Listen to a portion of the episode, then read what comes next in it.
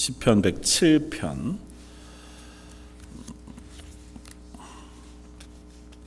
1절로 9절까지.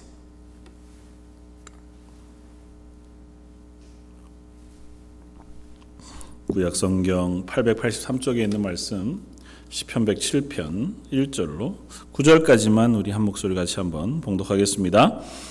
여호와께 감사하라. 그는 선하시며 그 인자하심이 영원하미로다 여호와의 속량을 받은 자들은 이같이 말할지어다. 여호와께서 대적의 손에서 그들을 속량하사 동서 남북 각 지방에서부터 모으셨도다. 그들이 광야 사막길에서 방황하며 거주할 성읍을 찾지 못하고 줄이고 목이 말라 그들의 영혼이 그들 안에서 피곤하였도다. 이에 그들이 근심 중에 여호와께 부르짖음에 그들의 고통에서 건지시고 또 바른 길로 인도하사 거주할 성읍에 이르게 하셨도다. 여호와의 인자하심과 인생에게 행하신 기적으로 말미암아 그를 찬송할지로다. 그가 사모하는 영혼에게 만족을 주시며 줄인 영혼에게 좋은 것으로 채워 주심이로다. 아멘. 어, 계속해서 이제 시편을 어, 살펴보고 있는 중인데요. 시편 107편 말씀은 어, 이렇게 아마 성경책에 표시되어진 것으로 보시면 그 앞에 5권 이렇게 써져 있는 것을 볼 수 있습니다. 시편 150편을 전체를 다섯 개의 책으로 이렇게 어, 분리해서 어, 시편을 모은 사람들이 어, 그렇게 책들을 두루마기로 모았습니다. 그래서 107편부터 150편까지가 다섯 번째 책.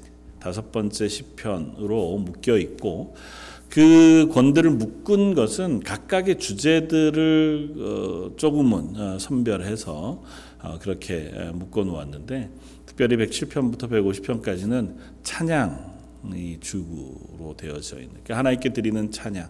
맨 뒤쪽에 123편 이하로 가면 할렐이라고 해서 할렐루야 하나님을 찬양하는 찬양시로만 가득 되어져 있는 것을 볼 수 있는데 107편부터 150편까지가 찬양이 중심이 되고 또 하나의 주제는 하나님의 말씀이 중심이 돼요. 그러니까 하나님의 말씀과 그리스도인의 삶, 하나님의 백성의 삶으로 드리는 찬양으로 되어져 있는 것이 10편 뭐 전체의 주제이기도 하지만 특별히 107편부터 150편까지 두드러지게 나타나는 어, 시편의 내용, 모습이기도 합니다. 그러면서 시편 107편은 꽤긴 어, 말씀으로 되어져 있어요. 그런데 이 시편 107편 처음 시작을 하면서 제 5권의 선언을 이렇게 시작하는 것처럼 들립니다. 107편 1절처럼 여호와께 감사라 그 인자하심이 아 그는 선하시며 그 인자하심이 영원하미로다. 그러니까 이 문구는 시편 107편 이후로부터 꽤 자주 반복되어져 나타나는 고백이고 찬양의 문구이기도 합니다. 그러니까 하나님 앞에 이 고백을 하는 거죠. 아, 여호와께 감사하자. 하나님께 감사하자. 하나님을 찬양하자. 하나님을 찬양하라. 라고 이야기하면서 찬양의 이유는 하나님은 선하시기 때문이다. 또 그 하나님은 인자하시기 때문이다. 그 하는 사실을 찬양하고자 하고 어, 107편에는 그 찬양의 대상, 찬양을 부르는 사람들, 또 찬양해야 할 사람들, 뭐 한편으로는 지금 찬양하는 사람들이기도 하고, 또 한편으로는 이런 사람들은 찬양해야 한다고 고백하는 선언이기도 한 그 부류의 사람들을 네 개의 부류로 이렇게 조금은 어, 써서 그 끝을 반복적으로 어, 설명해 주고 있는 것을 봅니다. 그래서 4절부터 9절까지, 10절부터 16절까지, 17절부터 22절까지, 또 23절부터 32절까지 이렇게 네 개의 문장을 어, 좀 시를 어, 그룹으로 나누어서 네 개의 각각의 상태에 있는 사람들의 이야기들을 우리에게 먼저 들려줘요. 그리고 그 사람들은 다 하나님을 찬양할 사람들이다. 그리고 하나님을 찬양 함으로 그 인생에 하나님과 동행하는 사람의 모습들을 우리에게 들려줍니다. 어, 그런데 어, 시편 107편을 쭉 우리가 읽어 보았지만 앞에 뭐 9절까지밖에 안 읽었지만 그 사람들이 지금 현재의 상태가 하나님을 찬양할 만하지 않아요. 하나님이 내게 복을 주셔서 내가 건강하고 복을 받았고 이 세상에서 참 평안합니다. 그래서 하나님을 찬양할 수밖에 없습니다. 이런 내용으로 되어 있지 않아요. 네 개의 케이스가 전부 다 고난, 절망, 힘겨움, 어려움. 그와 같은 어떻게 보면 참 답답한 지경에 있는 사람들의 이야기를 우리에게 들려줍니다. 오늘 처음 읽었던 우리가 어, 읽었던 4절 이하는 이렇게 얘기합니다. 그들이 이 그들은 누구냐면 하나님을 찬양할 사람들. 어, 2절 표현을 빌면 하나님의 구원받은 사람들. 그들이 광야 사막길에서 방황하며 거주할 성읍을 찾지 못하고 줄이고 목이 말라 그들의 영혼이 그들 안에서 피곤하였도다. 그러니까 그들이 광야에서 헤매고 있는 삶 같은 그야말로 나그네된 삶을 살고 있어서 줄이고 배고프고 힘겨운 그 자리에 놓여 있는 사람 이라고 표현하고 그 사람이 6절에 보면 이에 그들이 근심 중에 여호와께 부르짖었다.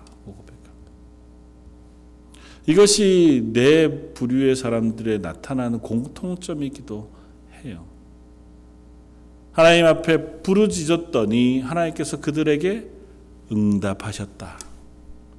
그리고 그들을 향하여 선하시고 인자하심을 베풀어 주셨다.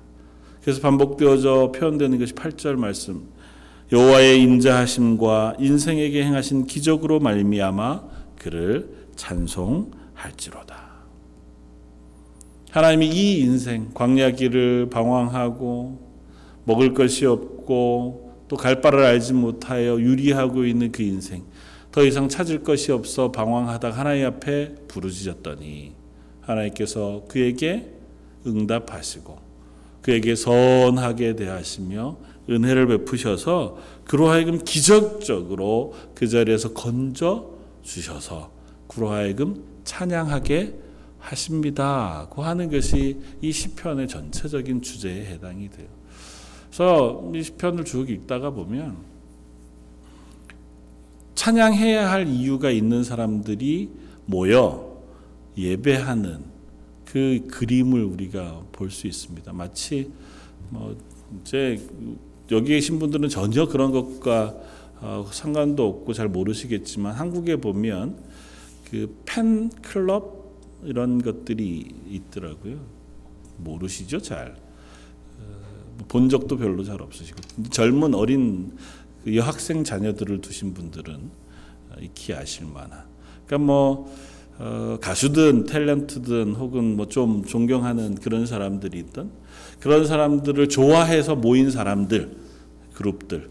그래서 어, 뭐 그 사람을 봐 보기 위해서 막 같은 마음으로 달려가기도 하고 뭐 그 사람들을 위해서 그 누가 어, 좋은 일 하자 그렇게 얘기하니까 뭐 모여가지고 돈 모아서 불우이웃을 돕기도 하고 뭐 이런 그러니까 팬클럽 한 사람을 좋아하기 때문에 그냥 다양한 사람들이 모였어요. 나이에 많고 적음 남자 여자 뭐 그 사람 직업 이런 거에 상관없이 막 모여서 한 가지 이 부분에 있어서는 공통점이 있는 겁니다. 뭐냐면 누구를 좋아한다. 난 누구를 좋아한다. 그런 면에서 교회도 비슷합니다. 물론 우리는 이제 팬은 아니에요. 제자들이니까. 어, 그냥 좋아해서 모이고 끝 나는 사람들은 아니지만 그래도 한 가지 분명한 공통점이 있습니다. 그건 뭐냐 하면 하나님을 사랑하는 사람들, 하나님께 사랑받은 사람들. 오늘 본문으로 조금 더 적극적으로 나아가면 하나님의 속량, 예수 그리스도로 인하여 구원 받은 사람들이라고 하는 공통점이 있어요. 그리고 그 구원을 받은 사람들에게 있어서 공통적으로 드러나는 행동은 뭐냐면 찬양입니다. 하나님으로부터 구원을 받았고 그 구원으로 인하여 내가 하나님의 자녀가 되었습니다 하고 하는 고백을 가진 이상 우리 찬양하지 않을 수 없어요. 우리 그리스도인이면 당연히 찬양해야 합니다. 그리스도인이면 당연히 감사해야 합니다고 하는 그 선언으로 우리가 찬양하거나 감사하는 건 아니지만요. 우리 시편의 말씀들을 조금씩 조금씩 묵상해 보고 한 절씩 한 절씩 생각해 보고 또 우리 삶을 하나씩 하나씩 돌이켜 가다가 보면 어느 지점에 이르게 되냐면 아 하나님을 찬양하는 자리에 도달할 수밖에 없겠다. 내가 지금 현재 상황은 어떻고 내가 지금 감정 상태는 뭐 별로 즐겁지도 않고 기쁘지도 않고 또 힘겨운 것 때문에 지쳐하고 뭐 그럴 수도 있고 아니면 하나님이 아니라 다른 것에 마음이 열심히 있어서 그것에 팔려 있느라고 찬양하거나 예배하는 것이 그저 내게는 일상적인 일에 불과한 것이 되었는지 모르지만 앉아서 찬찬히 말씀을 하나하나 다시 읽어보고 오늘 시편 107편 말씀을 집에 가시거든 잠깐 시간을 내셔서 1절부터 마지막까지 찬찬히 한번 읽어보세요. 그러면서 나는 어떠한가? 나는 어떤 사람인가? 하나님은 나에게 어떤 분이신가? 나를 하나님은 어떻게 하셨나를 깊이 조금만 생각하면 아, 하나님 참 좋으시다. 하나님 날 참 많이 사랑하시는구나. 그 하나님 앞에 감사할 수밖에 없는 자리에 서게 되어 줄 줄 믿습니다. 왜냐하면 우리는 하나님의 구원받은 하나님의 자녀들이기 때문에 찬양하지 않는 것은 그리스도인으로 자기의 자리를 잘 모르고 있는 사람이다. 그렇게 이야기합니다. 왜냐하면 가장 비근한 예가 예수님 당시의 바리새인들. 바리새인들은 감사했어요. 대표적으로 예수님이 회당에 들어와 기도하는 바리새인과 세리의 기도를 비교하시면서 그 바리새인의 기도를 우리에게 들려줍니다. 그는 감사해요. 감사는 하는데 뭘 감사합니까? 내가 저 세리와 같지 않은 것을 감사해요. 내가 안식일을 거룩히 지킬 수 있게 해주셔서 감사해요. 나는 구제하는 사람이어서 감사해요. 나는 10의 1조를 빼먹지 않고 하는 사람이어서 감사해요. 나는 금식하는 사람이어서 감사해요. 그 감사에 하나님이 없어요. 그 감사에는 하나님과 자기 사이의 관계 속에서 하나님이 내게 허락해 주신 구원의 은혜에 대한 묵상, 기쁨, 감사가 없어요. 뭐만 있냐 하면 자랑만 있어요. 나를 감사하는 거죠. 내가 이렇게 하는 것을 감사하는 겁니다. 그건 자랑하는 거죠. 하나님 앞에 자랑한다기보다 하나님 난 이렇게 해 살았습니다. 뭐 그렇게 어, 고백하는 것이기도 하겠죠. 예수님 그 기도를 하나님 기뻐하시지 않는다고 말씀하세요. 반면에 세리는요. 세리는 그 기도 가운데에 감사보다는 회개밖에 없습니다. 저 뒤에서 하늘을 우러러 바라보지도 못하고 무릎 꿇고 기도하면서 뭐라고요? 나는 죄인이로소이다. 하나님 나 죄인입니다. 제가 잘 못 살았습니다. 죄송합니다. 그 말에는 나를 극률히 여겨 주십시오. 하나님 은혜를 덮어 주십시오. 그렇기 때문에 그 기도를 하나님 들으세요. 스스로를 알고 하나님의 은혜가 내게 부어져 구원받을 수 있는 그와 같은 것 그런 자리에 있는 사람인 것을 스스로 알기 때문에 그 기도가 찬양이 됩니다. 그래서 오늘 본문에 나오는 시인의 찬양들도 같은 모양을 띠고 있습니다. 이 모습들은 하나같이 각각의 형편 속에 우리의 모습들을 들려줘요. 첫 번째 우리가 읽었던 사람은 어떻다고요? 광야를 방황하고 있는 사람. 그 사람은 어떻게 보면 실제로 광야, 사막을 유리하는 사람이기도 하겠지만 이 땅에서 살아가는 현실, 삶 속에서 어, 광야와 같은 무기력하고 앞길을 잘 알지 못하여 방황하고 있는 것 같은 길 없이 살아가는 우리의 모습들과 같은 것을 들려주는 것이기도 하겠다. 인생은 사실은 하나님이 없으면 길을 놓쳐요. 내 마음대로 사는 거잖아요. 내가 원하는 대로 살고. 그래서 어려서부터 자라가면서 난 도대체 뭘 하고 살아야지. 인생은 뭔가 이게 사실은 인생에서 제일 큰 문제이고 질문이잖아요. 인생은 도대체 왜 사는 걸까? 우리는 도대체 뭐 때문에 여기에 존재하는 건가?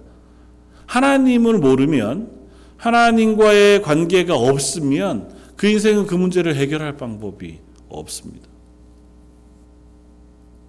그래서 어떤 철학자, 실존주의 철학자들은 차라리 어떻게 해요? 내 인생을 내 뜻대로 결정하는 유일한 한 가지 방법. 스스로 목숨을 끊는 것. 그것만이 내 인생을 가치 있게 살아가는 방법이다. 뭐 그렇게 얘기하기도 하잖아요. 갈 바를 알지 못함. 우리는 어떤 삶 속에 그런 형편 속에 있었던 사람들인지 모르. 두 번째 존재들은 어떤 사람입니까? 안 읽었지만 10절을 한번 볼까요?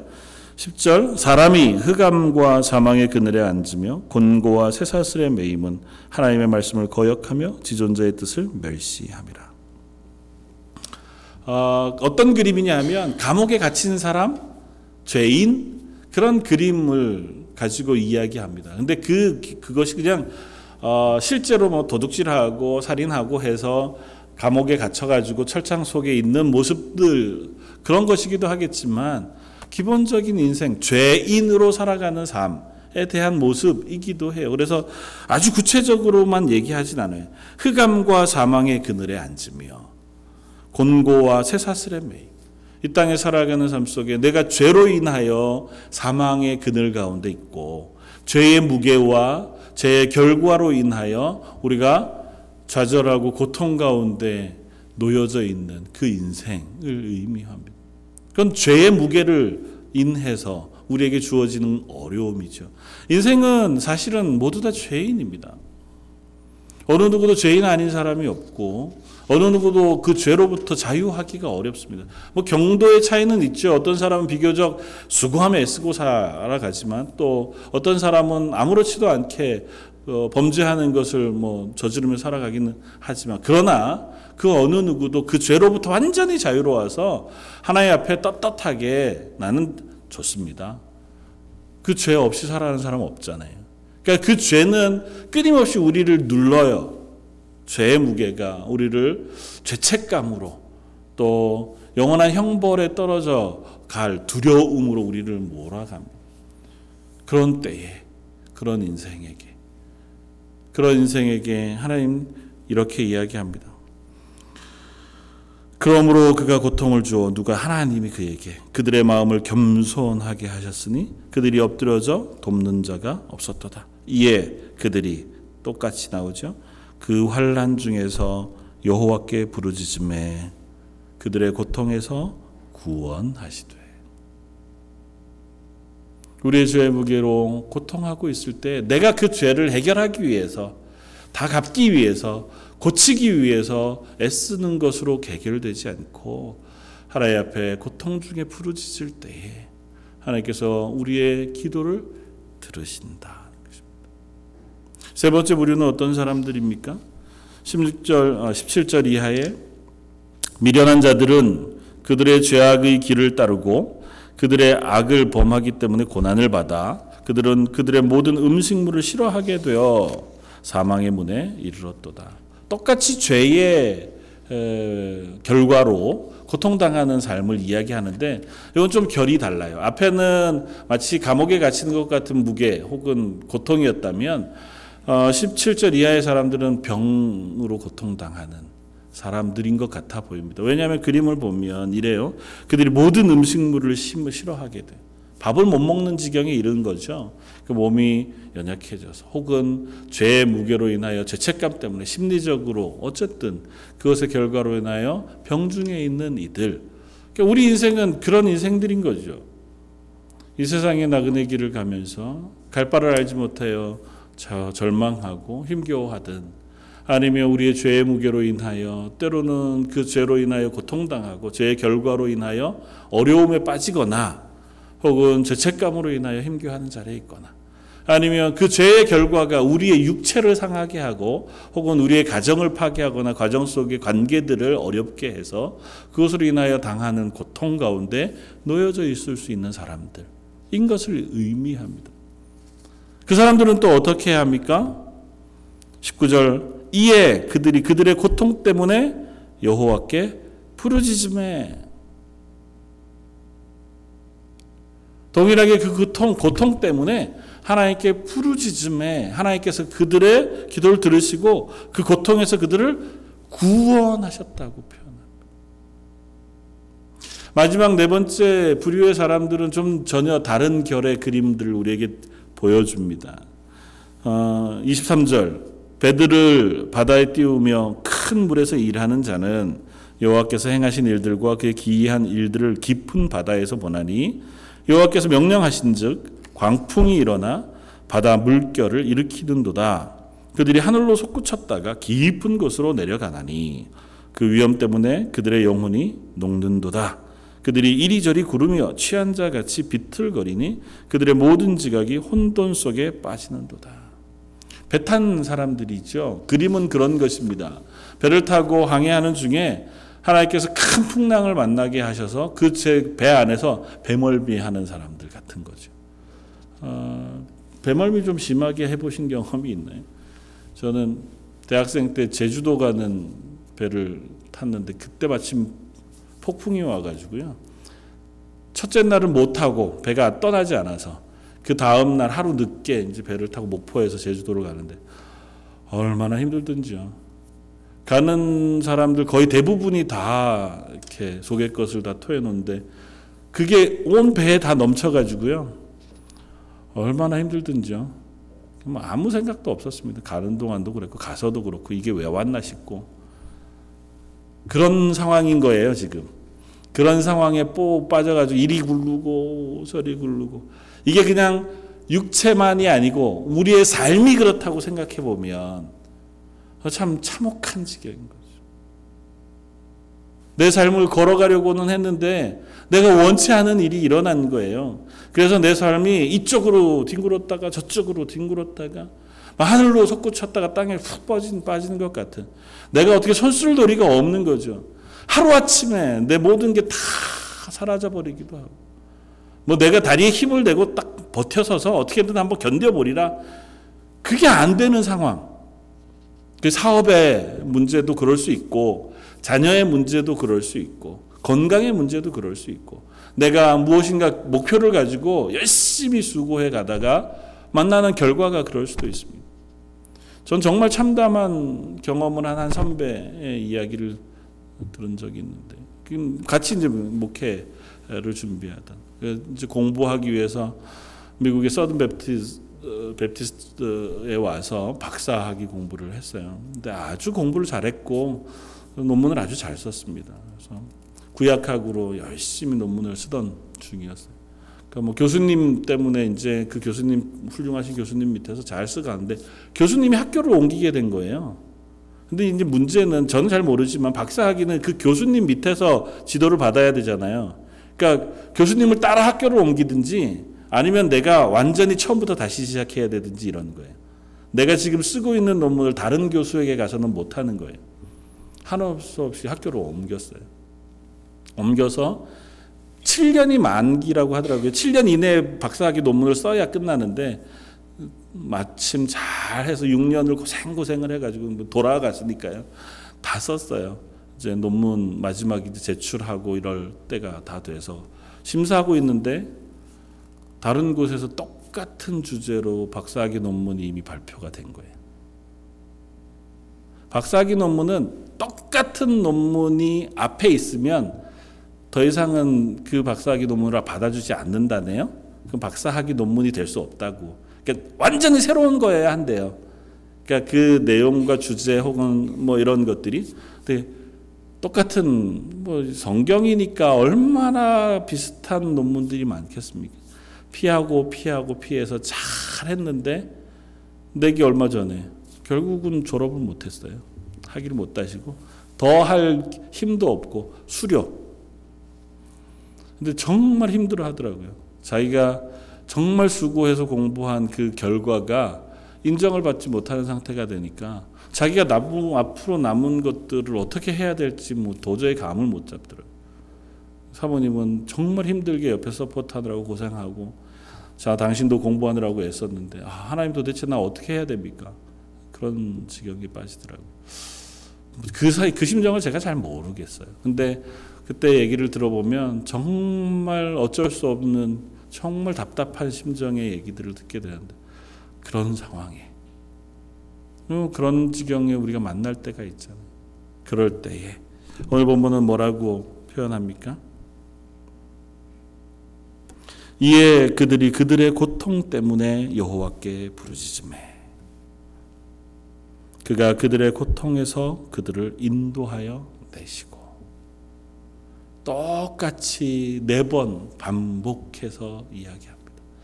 인생의 고통 가운데, 인생의 절망 가운데, 인생의 죄악으로 인한 내 죄 때문에 일어난 결과의 어려움 때문에, 혹은 내가 어찌할 수 없는 상황에 만나진 그 절망과 어려움 때문에 고통하다가, 그 고통으로 그냥 끝나거나 거기서 발버둥 치는 것에서 끝나지 않고 한 가지를 한 사람들이에요. 뭐요? 하나님께 부르짖었다니. 하나님께 부르짖을 수 있는 것은 그들이 하나님을 알기 때문입니다. 그들은 이미 하나님을 한번 경험했던 사람이었든지 하나님의 구원을 입었던 사람들이에요. 그랬기 때문에 그들은 그 환경 속에서 그냥 멈추어 있는 것이 아니라 하나님을 기억해내고 그 하나님 앞에 나아가 무릎 꿇고 기도할 수 있는 사람들이었습니다. 그랬을 때에 하나님께서 그들을 그 고통에서 구원해 주셨다. 그 고통에서 건져 주셨다. 그 고통에서 인도해 내셨다고 고백하고 그 고백을 한 이후에 그 뒤에 반복해서 고백하며 찬양하는 찬양이 그것입니다. 여호와께서 인자하심과 인생에게 가신 기적으로 말미암아 그를 찬송할지로다. 하나님은 우리의 기도를 외면치 않으시는 분이시기 때문에 하나님은 하나님의 구원받은 성도들이 하나님 앞에 부르짖을 때에 그 부르짖는 소리를 들으시고 응답하시는 하나님이시기 때문에 우리는 찬양할 수밖에 없습니다고 하는 것이 이 시편의 고백이에요. 또 하나님을 찬양할 이유는 우리의 기도를 들으시고 응답하실 뿐 아니라 그 기도를 들으신 하나님이 우리의 형편을 바꾸어 주시는 하나님이시기 때문에 그래요. 7절 우리를 고통 중에 건져 주시고 또 바른 길로 인도하사 거주할 성읍에 이르게 하셨도다. 어떤 사람을요? 광야길을 나그네와 같이 갈 바를 알지 못하고 거처가 없이 방황하던 그 사람들을 성읍 안전한 성읍 거처할 성읍에 옮겨 놓으시는 은혜를 베풀어 주신다고요. 사망의 그늘 가운데 곤고와 힘겨운 가운데 있는 이들은요. 14절 흑암과 사망의 그늘에서 인도하여 내시고 그들의 얼거맨 줄을 끊으셨도다.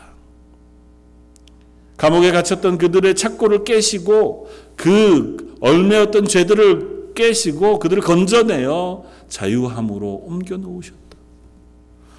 병에 걸려 그것 때문에 고통하는 이들은요. 20절 그가 그의 말씀을 보내어 그들을 고치시고 위험한 지경에서 건지시는도다.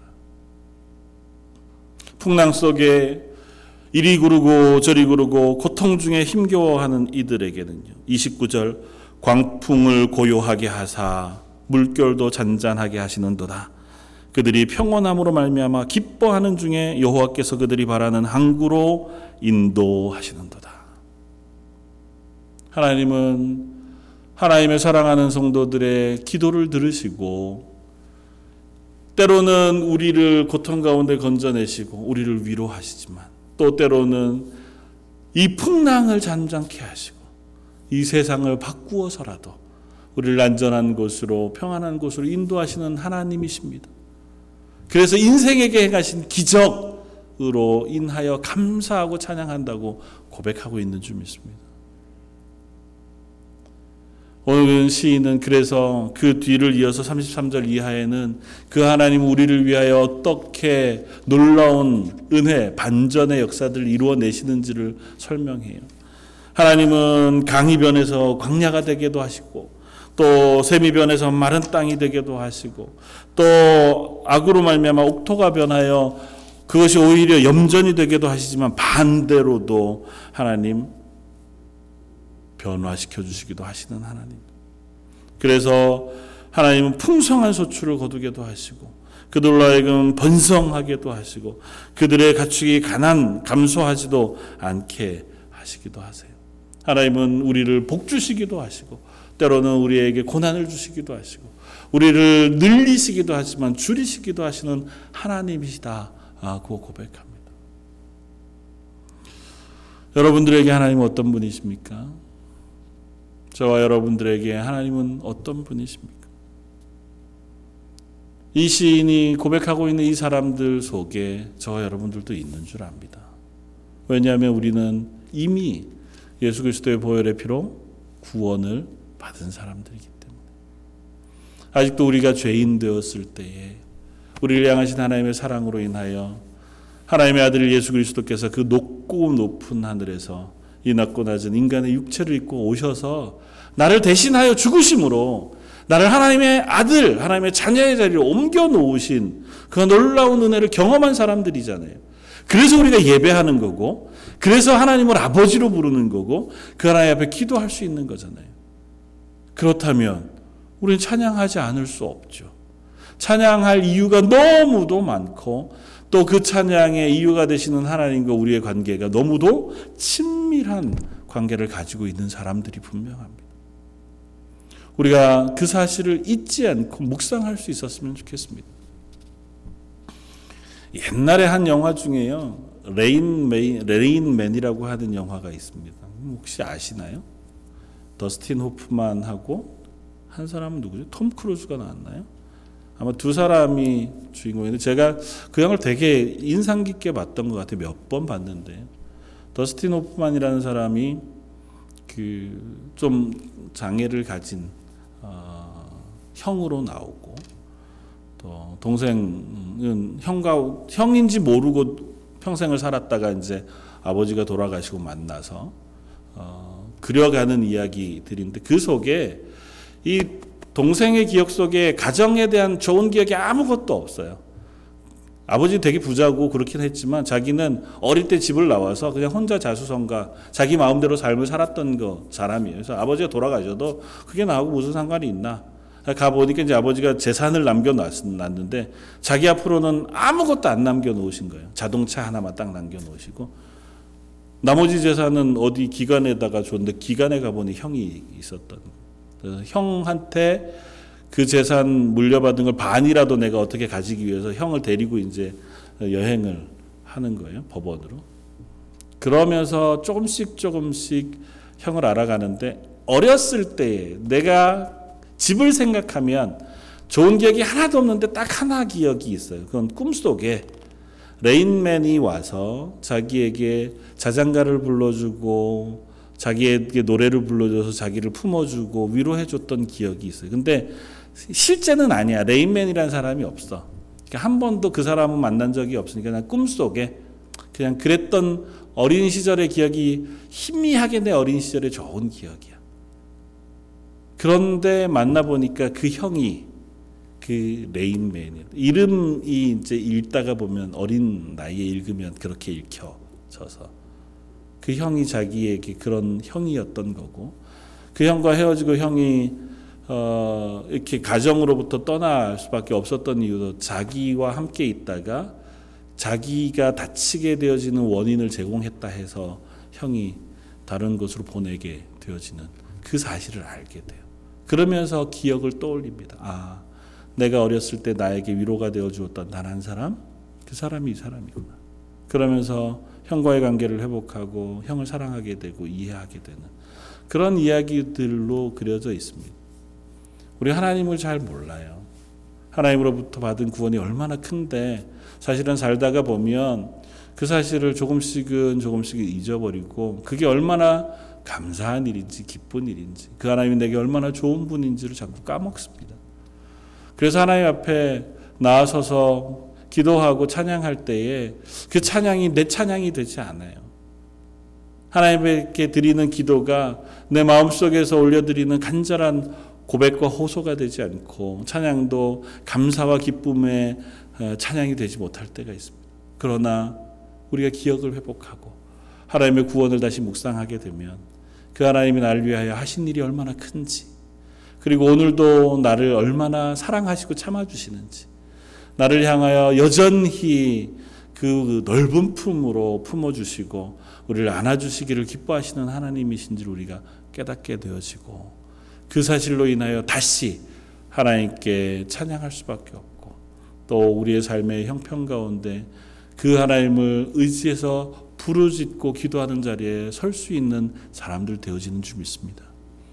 시편 기자가 찬양한 그 사람들처럼 우리의 입술로도 하나님을 찬양할 수 있는 저와 여러분들이었으면 좋겠고 우리의 어떠한 상황 속에서도 그 문제를 붙잡고 하나님 앞에 부르짖고 하나님의 은혜를 구하는 자리에 설 수 있는 저와 여러분들 되시기를 주님의 이름으로 부탁을 드립니다. 다시 한번 기도하겠습니다. 여호와의 인자하심과 인생에게 하신 기적으로 말미암아 그를 찬송할지로다. 하나님께서 우리에게 행하신 그 구원의 놀라운 일과 저희 삶 가운데 매일마다 베푸시는 은혜로 인하여 찬양을 올려드리고 감사를 올려드리며 예배합니다.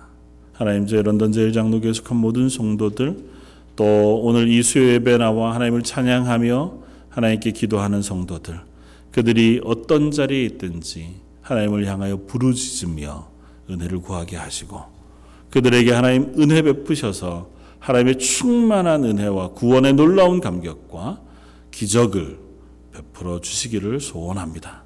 저희 기도를 들으시는 하나님, 그분을 의지하여 매일이 감사 있게 하시고 기쁨의 찬양이 넘치는 하루하루가 되게 하여 주옵소서. 모든 말씀 예수님 이름으로 기도드립니다. 아멘.